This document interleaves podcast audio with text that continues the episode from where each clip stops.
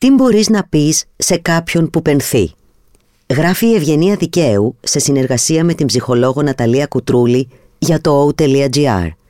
Διαβάζει η Ρούλη Καρασιλιώτη. Το να βρούμε τι να πούμε σε κάποιον που έχει πένθος είναι δύσκολο και σε κάποιους από εμάς φαίνεται ίσως ακόμα δυσκολότερο. Αλλά το να μάθουμε πώς να αντιδρούμε στα κακά νέα και συμβάντα στις ζωές των άλλων ανθρώπων είναι ένα σημαντικό στοιχείο της ενηλικίωσής μας. Ακόμα και αν το επιθυμούσαμε ολόψυχα, ακόμα και αν αυτό θα μας έβγαζε από τη δύσκολη θέση και θα μας έλυνε το δίλημα σχετικά με το τι θα έπρεπε να πούμε σε κάποιον αγαπημένο μας φίλο, συγγενή, ακόμα και σύντροφο που έχει πένθος, δυστυχώς δεν υπάρχει καμία συνταγή για να μάθουμε πώς να στηρίξουμε ή να συλληπιθούμε καταλληλότερα κάποιον που θρυνεί. Όσο και αν ψάξουμε στο διαδίκτυο, στα βιβλία ή ρωτήσουμε γνωστούς και φίλους, δεν θα βρούμε ποτέ τα κατάλληλα λόγια, μόνο και μόνο επειδή καθολικά κατάλληλα λόγια δεν υπάρχουν. Μπορεί να ακούγεται απογοητευτικό, αλλά δεν υπάρχει ένα μόνο σωστό πράγμα για να πούμε σε κάποιον που υποφέρει εξαιτίας του πένθους, της θλίψης ή της αγωνίας για κάτι που του έχει συμβεί ή που φοβάται ότι πρόκειται να γίνει σύντομα. Παρόλα αυτά, το να επιλέξουμε να μην μπούμε ή να μην κάνουμε τίποτε για να συμπαρασταθούμε είναι πολύ χειρότερο από το να πούμε έστω κάτι ακόμα και αν δεν μας φαίνεται ή δεν μας ακούγεται σωστό. Η αμηχανία μπροστά στο πένθος. Κατά κάποιον τρόπο θα μπορούσαμε να πούμε ότι η θλίψη προκαλεί αποξένωση. Οδηγεί τον πενθούντα σε ένα μοναχικό σκοτεινό κόσμο όπου οι υπόλοιποι φοβόμαστε να βρεθούμε. Ο θάνατος μας τρομάζει. Είτε επειδή μας θυμίζει κάποια δική μας εμπειρία, είτε επειδή φοβόμαστε ότι μπορεί να χτυπήσει και τη δική μας πόρτα, είτε για λόγους υπαρξιακούς και μόνο. Ως αποτέλεσμα, νιώθουμε ανικανότητα να κοιτάξουμε στα μάτια όλους όσοι βιώνουν ένα σοβαρό πένθος, εκείνους που θρυνούν και ζουν με τη θλίψη. Και όλη αυτή η κατάσταση, εκτός από την απόσταση, μας προκαλεί και αμηχανία. Θέλουμε να βρούμε τη μαγική κουβέντα που θα κάνει τον πόνο υποφερτό. Μπροστά στη θλίψη των αγαπημένων μας, των συγγενών, των φίλων, των γνωστών μας, θέλουμε όλοι απεγνωσμένα να πούμε το σωστό.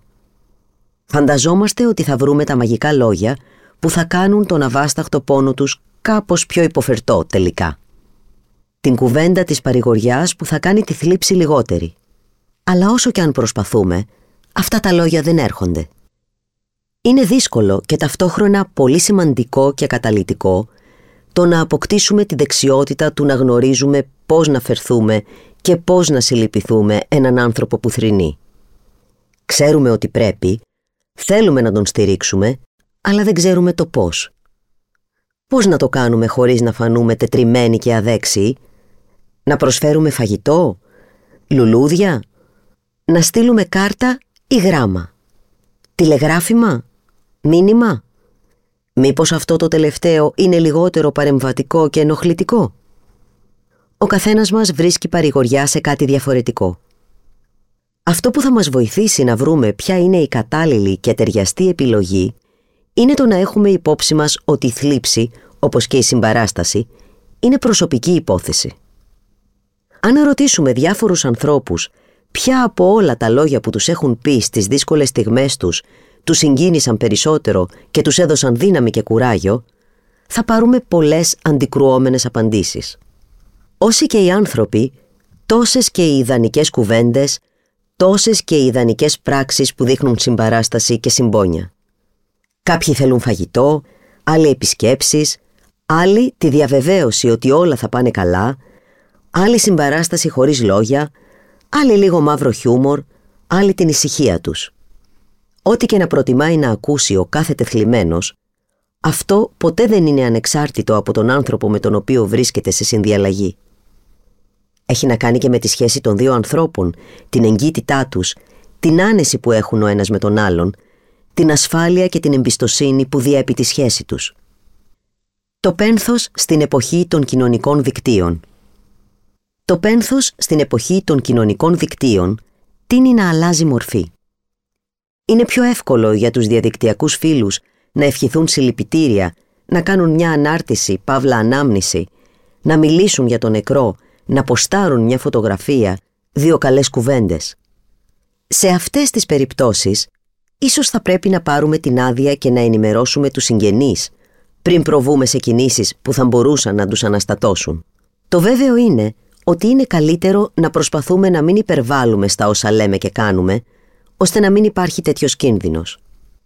Από την άλλη πλευρά, χρειάζεται πράγματι να ακροβατούμε δίπλα σε όσους έχουν βιώσει μια τέτοια απώλεια.